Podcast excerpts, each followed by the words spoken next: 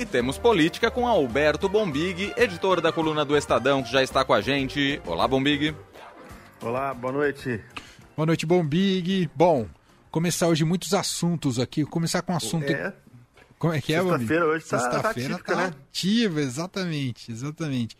Começar falando um assunto de impacto da economia impactando a política, né, e vice-versa. Resultado da inflação que veio mais uma vez muito negativo, que complica até o Auxílio Brasil, é isso, Bombig? É, é, saiu o IPCA, né? É, Ela, ela desacelerou em novembro, mas o acumulado é. O acumulado é. é- O Bolsonaro superou a Dilma aí, né? Conseguiu bater essa marca, né? A gente imaginou que aquela crise econômica, aquele momento difícil não fosse se repetir, ele está se repetindo. Ela chegou a 10,74, quase 11 em 12, 12 meses, né? Então, por mais que ela tenha dado uma desacelerada, agora ela ainda ainda está tá muito castigante, vamos dizer assim, né? E óbvio, a gente sabe muito bem que os mais afetados sempre são as camadas eh, populares, vamos dizer assim, quem tem quem tem cobertor muito curto, né? É, e é justamente esse público o alvo do, do, do auxílio emergencial, do Auxílio Brasil, que Bolsonaro é, emplacar esse ano, para começar a ser, já está sendo pago, e ano que vem é o grande ativo eleitoral dele, principalmente para tentar reverter a situação desfavorável né, dele no Nordeste, Norte e Nordeste. Mas aí a coluna acompanhou, teve, tá tendo uns converscotes lá em Brasília, né, essas reuniões de final de ano e tal. E a Camila Turtelli, que é repórter da coluna Estadão em Brasília, teve num desses que tinha uns, uns parlamentares ali bastante importantes, bastante experientes, né, de Congresso. E uma, a, a, a tônica, a conversa eh, majoritária era de que nessa toada inflacionária o auxílio não resolve a- os problemas eleitorais, né? Ajuda, pode ajudar bastante, obviamente, quem está necessitado desse dinheiro, mas eles entendem que não vai ter a força eleitoral que teve o Bolsa Família para o PT em anos anteriores, por exemplo, né? Porque é, gás subindo, gasolina, né? Gasolina subiu de novo, carne, você você perde, você ajuda a população, obviamente, mas você perde aquele impacto eleitoral de da mágica, fazer a mágica, a mágica acontecer. É, principalmente porque o, o, o, emprego muito ruim no país também, né? Então, ou o Bolsonaro, Paulo Guedes, na verdade, né, faz uma mágica aí, ou a coisa vai se complicando nessa virada de ano para o Bolsonaro. É, complica bastante, deve ser o grande tema das eleições em 22. Bom, falando em eleições eh, de 22, está se formando uma bancada da Lava Jato no Podemos, Bombig? Pois é, hoje, né, teve a, a filiação do Deltan Dallagnol, agora, agora não há mais... Quem, quem, quem acusava o, o, o Moro e o Deltan de fazer política eh, com a Lava Jato, hoje está em êxtase, estou acompanhando aqui nas redes sociais. Imagino. Estão apanhando. Tem dois assuntos nas redes sociais hoje que estão disputando a atenção, né? Um é a dupla Moro Dallagnol, a outra é a dupla Murici Rogério Ceni. É verdade. Vazou um áudio aí, né? que vão sair de São Paulo. E, os- e nos dois casos é, é torcida, né? Impressionante, né? Como futebol e política envolve paixão. É, é uma pena, porque na política não devia ser assim, não, né? Podia ter um pouco mais de racionalidade, né? Mas na, no que interessa pra gente, que é a política, estão os dois lados se matando ali, né? O pessoal mais à esquerda, principalmente os petistas, né? Dizendo, tá vendo, tudo que dizemos lá atrás, que eles só fizeram política, reforçando essa narrativa, né? De que toda a operação foi montada com o único objetivo de tirar o Lula da eleição. E o outro lado delirando, né? O, o- eleitor mais, mais, mais é, de direita, ainda preocupado com a questão da corrupção, é, saudando a chegada do Deltan e falando abertamente mesmo de se montar um, um- no Podemos um partido é, que impunha a bandeira da Lava Jato, né? Até publicamos essa semana uma informação importante que o MBL, que foi também foi fundamental na, na- no impeachment da Dilma, né? O MBL que estava ali fazendo um- uma conversação para estar num partido e se aliar ao Podemos depois, agora já discute ele e MBL entrar em bloco no Podemos.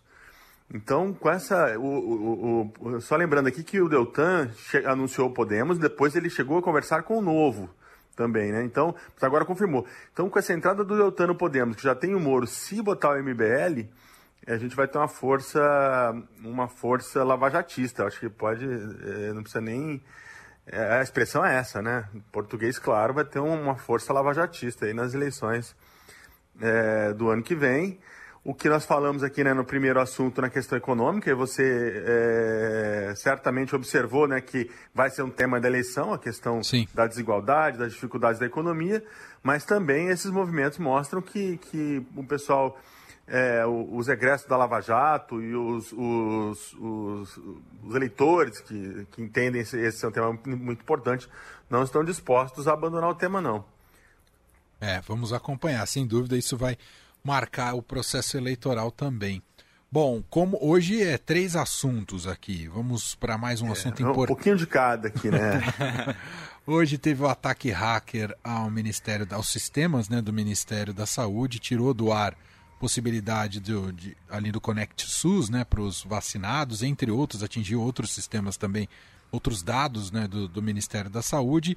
E a Polícia Federal vai abrir inquérito sobre esses ataques, mas demonstra uma fragilidade num sistema que de ultra relevância e que guarda dados de milhares de brasileiros, né, Bombi? É, esse é só para a gente levantar a plaquinha, eu já sabia que a gente conversou sobre isso ontem, né? o problema que é você politizar o que não deve ser politizado. Então fica muito tempo brigando, falando, e aí briga com o governador de São Paulo, briga com o governador do Piauí, aí o ministro da Saúde fala uma coisa, o Bolsonaro fala outra, ele muda o que ele falou para agradar o Bolsonaro. E a gente não tem segurança, não tem segurança nem sobre os nossos dados, né? Então, precisava de menos, menos conversa, menos retórica, menos briga, menos briga política e mais foco na gestão da saúde no Brasil, né? Isso aqui é e bom, coincidência ou não, foi adiada a entrada da quarentena para turistas, né? Por conta do da abertura do inquérito, do ataque hacker, né? O ministro está dizendo que tem que é prioridade, que tem que pôr na cadeia, que isso não pode acontecer, mas de fato é uma coisa muito preocupante para todos nós, né? Muito preocupante é, é, se, se, esse sistema é tão vulnerável assim, né? É. é ontem pedra cantada, né? Pedra cantada. Em vez de ter uma união e, e a gente vai ter novidade na coluna no final de semana. Segunda-feira posso falar melhor. É, ainda na linha do que conversamos ontem, a gente está voltando para aquele período de conflagração entre, entre prefeitos, governadores, Ministério da Saúde, secretários de saúde de estados e municípios. É, voltar aquele, aquele, aquele momento que cada um puxa para um lado, cada um faz força para um lado e, e, com isso o país fica parado. É. Bom, só como a gente está aqui no campo das notícias, eu fiquei devendo uma informação, porque está ocorrendo neste momento, né? Acabou há, pouco, né? O júri uh, em Porto Alegre, né? O júri do caso do incêndio da Boate Kiss. Os quatro réus acusados foram condenados. Uh, a gente ainda estava acompanhando a sentença e a sentença já terminou de ser lida e ficou da seguinte maneira, né? Os dois sócios, o primeiro, Elis, Elisandro Spor, é, foi condenado a 22 anos e 6 meses de prisão. O Mauro Hoffman, que é sócio também da boate, a 19 anos e 6 meses de prisão. O Marcelo de Jesus, vocalista da banda, 18 anos de prisão. E o Luciano Bonilha, auxiliar da banda, 18 anos de prisão. Foram as sentenças proferidas há pouco em Porto Alegre em relação a esse caso que se arrastava há muitos anos. Né? Exato. É, eu acho que o, o, tem dois destaques aí. É o tempo, esse tempo muito alongado da, da justiça brasileira, né, Bombig? Ah, Exatamente. E também um pouco a espetacularização do, do júri que tivemos nesses últimos dias também, né? É, o, foi, o caso de fato chamava muita atenção, é difícil você evitar isso, né? A gente já viu isso em outros julgamentos, é, outros julgamentos recentes, né? Na última década, podia citar dois, três aqui, mas vou, vou passar. É, esse caso, esse caso chocou o país, né? Acho que todo mundo se lembra onde estava naquele domingo, naquele final de semana da Boate Kiss, né? É, demorou, mas pelo menos há uma sentença. Eu imagino que isso de alguma forma deve reconfortar a Sim. família dessas vítimas. É, a dor, a sensação de injustiça, de descrença no sistema jurídico brasileiro, no país como um todo, que essas famílias, os amigos né, dessas vítimas carregaram ao longo desses, desses, dessa, desse longo período que pelo menos que ele possa ser aplacado. A justiça tardou, mas de alguma maneira ela foi feita. Agora, é, é uma coisa, a gente precisa repensar é, para ontem, né? É um sistema jurídico que demora tanto tempo assim para se julgar um caso desse, né? Um caso que envolveu tanta tristeza e tanta e agora acompanhando o julgamento, né? É, não há dúvida de que, de que a decisão é a mais acertada possível, né? Sim, sem dúvida. É só para dar os números, né? Só para reforçar mais uma vez a tragédia, esse incêndio deixou 242 pessoas mortas e 636 feridas. São números muito altos uh, e ocorreu no dia 27 de janeiro de 2013. Olha é só. 2013. É muito tempo para um é caso é tão grave, né, Bombinho? É muito tempo. Não, não, a gente não pode conviver com, com, com essa morosidade. Infelizmente, é, a sensação de, de, de, impunidade, a gente fala muito da sensação de impunidade na classe política, né?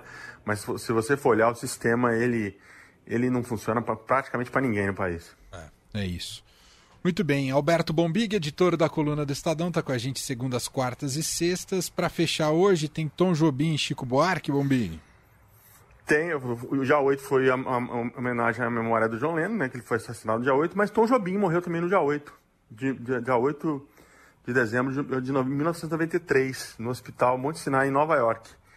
E escolhi essa que fala de, de um dezembro de um ano dourado. Não estamos longe de ser um ano dourado. Nossa! o Leandro soltou um nossa tão, tão espontâneo. Estamos longe de ter um dezembro do ano dourado, mas é sempre bom, nessa época do ano, a gente tentar recuperar alguma esperança, né, para que o ano que vem seja um ano melhor. E essa música do Tom Jobim e do Chico é maravilhosa. Acho que cai bem numa sexta-feira, seja para a gente relembrar a memória do, do, do maestro soberano, seja para a gente melhorar o astral, né? Ver se tem um final de semana bacana, tempo bom, mais leve. Boa, adorei. Um, um abraço, bom fim de semana. Abraço, bom final de semana.